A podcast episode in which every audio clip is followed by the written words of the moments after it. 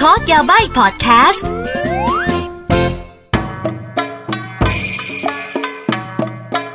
みなさんどうもこんにちは สวัสดีค่ะ กลับมาพบกับอากิในพอดแคสต์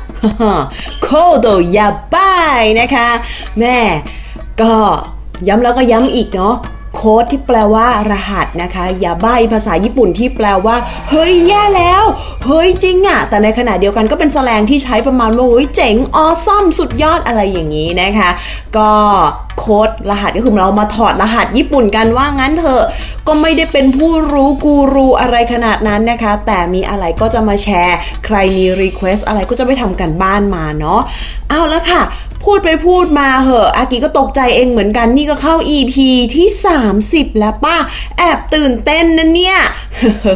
ไม่ตอนแรกก็ไม่ได้คิดว่าตัวเองจะแบบว่ามีมุกมาเล่าให้ฟังเยอะแยะมากมายอะเนาะจัดไปค่ะสำหรับวันนี้นะคะ EP ที่ 30 นะคะ คือเป็นหัวข้อที่ความจริงชอบมานานละ แต่ช่วงนี้คือกลับมากลับมาชอบใหม่นั่นก็คือ นักเลงญี่ปุ่นนั่นเองอ่า ถ้าใครเป็นสายมังงะ หรือว่าหนังญี่ปุ่น หรือว่าจะเป็นดราม่าญี่ปุ่นอะไรก็ตามนะคะ คือถ้าถ้าดูมาหลายเรื่องเนี่ยรู้กันอยู่แล้ว แนวเนี้ยมันมีแนวนักเลงญี่ปุ่นนะคะ ซึ่งวันนี้เนี่ยคืออากิเองอะก็ได้รับคำถามมาบ่อย แต่วันนี้เนี่ยมาเคลียร์ดีกว่าว่ามีแบบไหนบ้างนู่นนี่นั่นทำไมเขาเรียกต่างกันมันเหมือนกันไหมมันไม่เหมือนกันหรืออะไรยังไง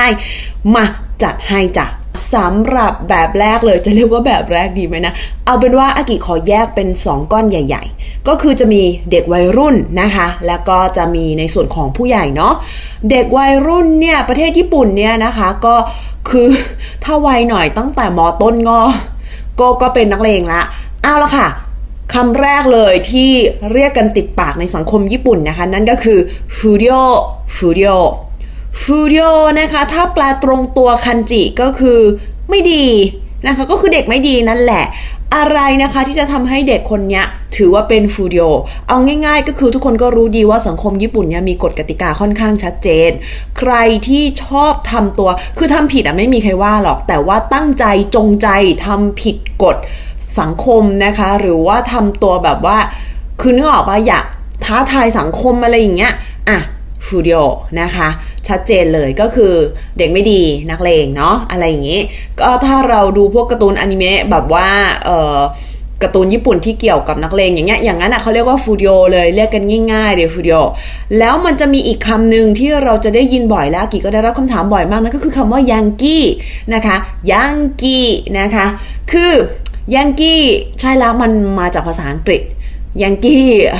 ทีมเบสบอลอะไรอย่างเงี้ยเนาะเออแต่ทีนี้ต้องเข้าใจนะคะว่าสมัยก่อนเนี้ยญี่ปุ่นเนี้ยเวลาวัฒนธรรมต่างประเทศเข้ามาช่วงแรกๆเนี่ยนะคะเอ่อความจริงก็จะเป็นคนกลุ่มโปรตุเกสเนาะแต่สมัยก่อนแบบว่าเอาจริงแยกไม่ออกป่ะฝรั่งก็คือฝรั่งอะเนาะสำหรับคนญี่ปุ่นละก็คือเมื่อคุณ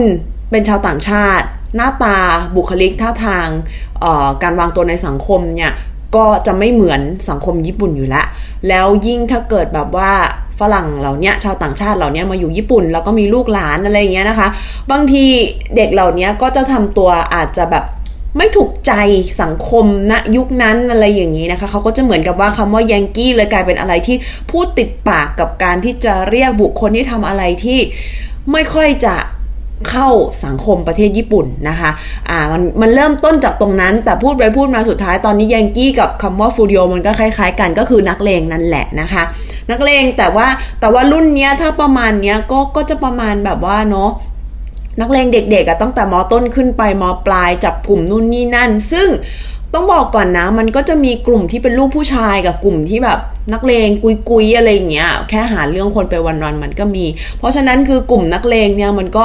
แล้วแต่แหละเออบางทีแต่ละจังหวัดก็ไม่เหมือนกันแต่ละเมืองแต่ละภูมิภาคเขาก็จะมีอาณาเขตของเขาเฮ้ยนี่มันนักเลงกลุ่มนี้ของโรงเรียนนี้ คอยแบบว่าควบคุมแบบว่าอาณาเขตนี้นู้นโอ้ยก็มีความเลอะเทอะไปนะคะ จุดนี้แต่บางคนบางกลุ่มเนี่ยก็เป็นแบบ เขาเรียกไงลูกผู้ชายนะ ก็คือแบบว่าปกป้องพรรคพวกอะไรอย่างนี้นู่นนี่นั่นคือ แต่มันก็ต้องมีทั้งดีและไม่ดีอยู่แล้วเรื่องนี้เป็นเรื่องปกติ ก็ต้องยอมรับว่ากลุ่มนักเลงพวกนี้นะคะ คือแบบว่าเขาเกาะกลุ่มกันบางเหตุผลคือ เกาะกลุ่มเพื่อให้แข็งแกร่งเพื่อปกป้องคนของเรากับอีกบางประเภทที่เกาะกลุ่มเพื่อให้แข็งแกร่งเพื่อเอาเปรียบคนอื่น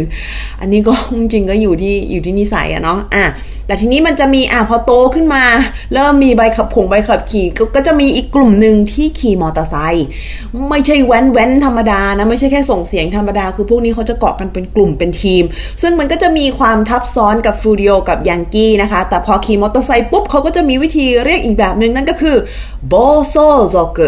暴走族 族 นี่แปลว่าเผ่า แปลว่า tribe นะคะ 暴走 ก็คือเหมือนกับว่า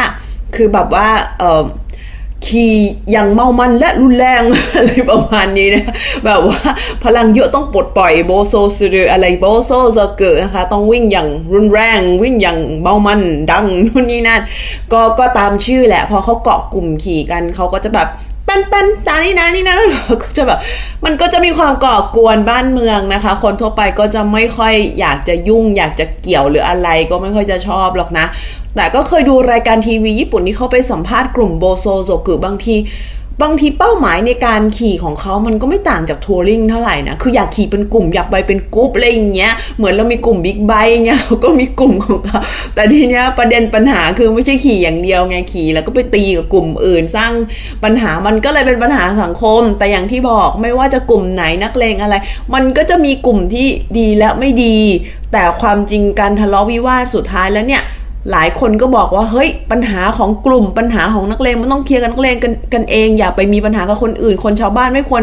ทุกคนเขาก็พูดกันอย่างเงี้ยแต่สุดท้ายมันก็จะมีมันก็จะมีปัญหาเนาะอะไรอย่างงี้ แต่ว่านั่นแหละปัญหานักเลงทั่วโลกเราเชื่อว่ามันไม่ต่างกันเท่าไหร่หรอกแต่วันเนี้ยที่อากิมาแจงไม่ใช่มาแจงปัญหาสังคม มาแจงว่าเขาวิธีเรียกไม่เหมือนกันแค่นั้นเองนะจ๊ะเอาล่ะ แต่ทีเนี้ยอ่า 暴走族 หรือว่าอะไรอย่างงี้นะคะ ก็ ทั้งหมดเลยมันจะมีจุดเด่นตรงที่ว่าเขาจะแต่งตัวเวอร์วังโอ้โห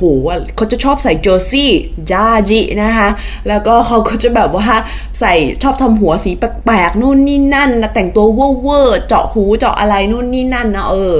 สังคมญี่ปุ่นถึงได้เวลาไปทำงาน หรือว่าเวลาใช้ชีวิตในสังคมเนี่ยเขาถึงได้แบบว่า เวลาทำงานเขาถึงได้ไม่ชอบให้ทำสีผม ไม่ชอบให้มีรอยสัก ไม่ชอบให้มีต่างหู เพราะว่าเขารู้ดีว่า กลุ่มวัยรุ่นหรือว่ากลุ่มนักเลงอย่างเงี้ยอะเขาจะทำการบางที คือไม่ใช่ว่าสักมันผิดหรือเจาะหูมันผิดหรืออะไร แต่แบบพูดยากอะเนาะเมื่อเข้าไปในสังคมนักธุรกิจหรือการทำงานแล้วเนี่ยคนเรามันไม่ได้สนิทกันทุกคน มันจะต้องใช้เวลาเข้าใจซึ่งกันและกัน เพราะฉะนั้นภาพลักษณ์ข้างครั้งแรกเนี่ยจึงสำคัญ คนญี่ปุ่นเขาถึงได้ซีเรียสมาก อะ อันนั้นคือวัยรุ่นเด็กโตเป็นผู้ใหญ่ก็หนึ่งบางคนเขาก็ปรับ ตัวนะ เมื่อก่อนอาจจะเป็นแบบเออนักเลงโตมาก็เป็นคนมีรับผิดชอบเข้าสังคมได้ก็มี แต่มันก็พอเป็นผู้ใหญ่ที่ยังมาเฟียต่อระดับระดับผู้ใหญ่เขาก็จะเป็นเป็นยากุซ่าละ อันนั้นก็ระดับมาเฟีย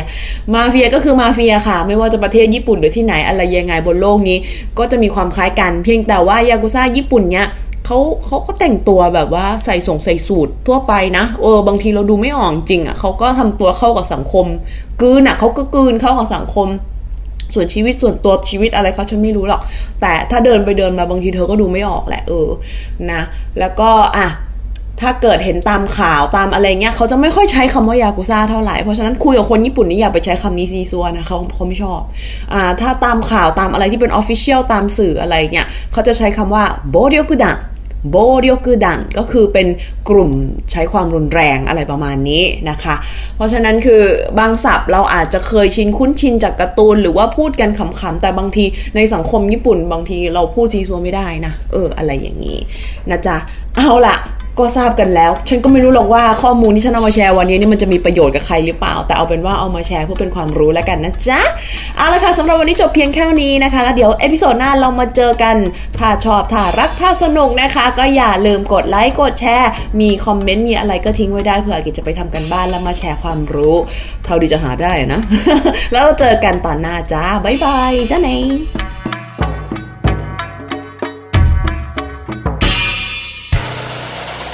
งฮูดี้พอดแคสต์ฮูดี้พอดแคสต์เรื่องที่คุณฟังแล้วต้องร้องว่าฮูดี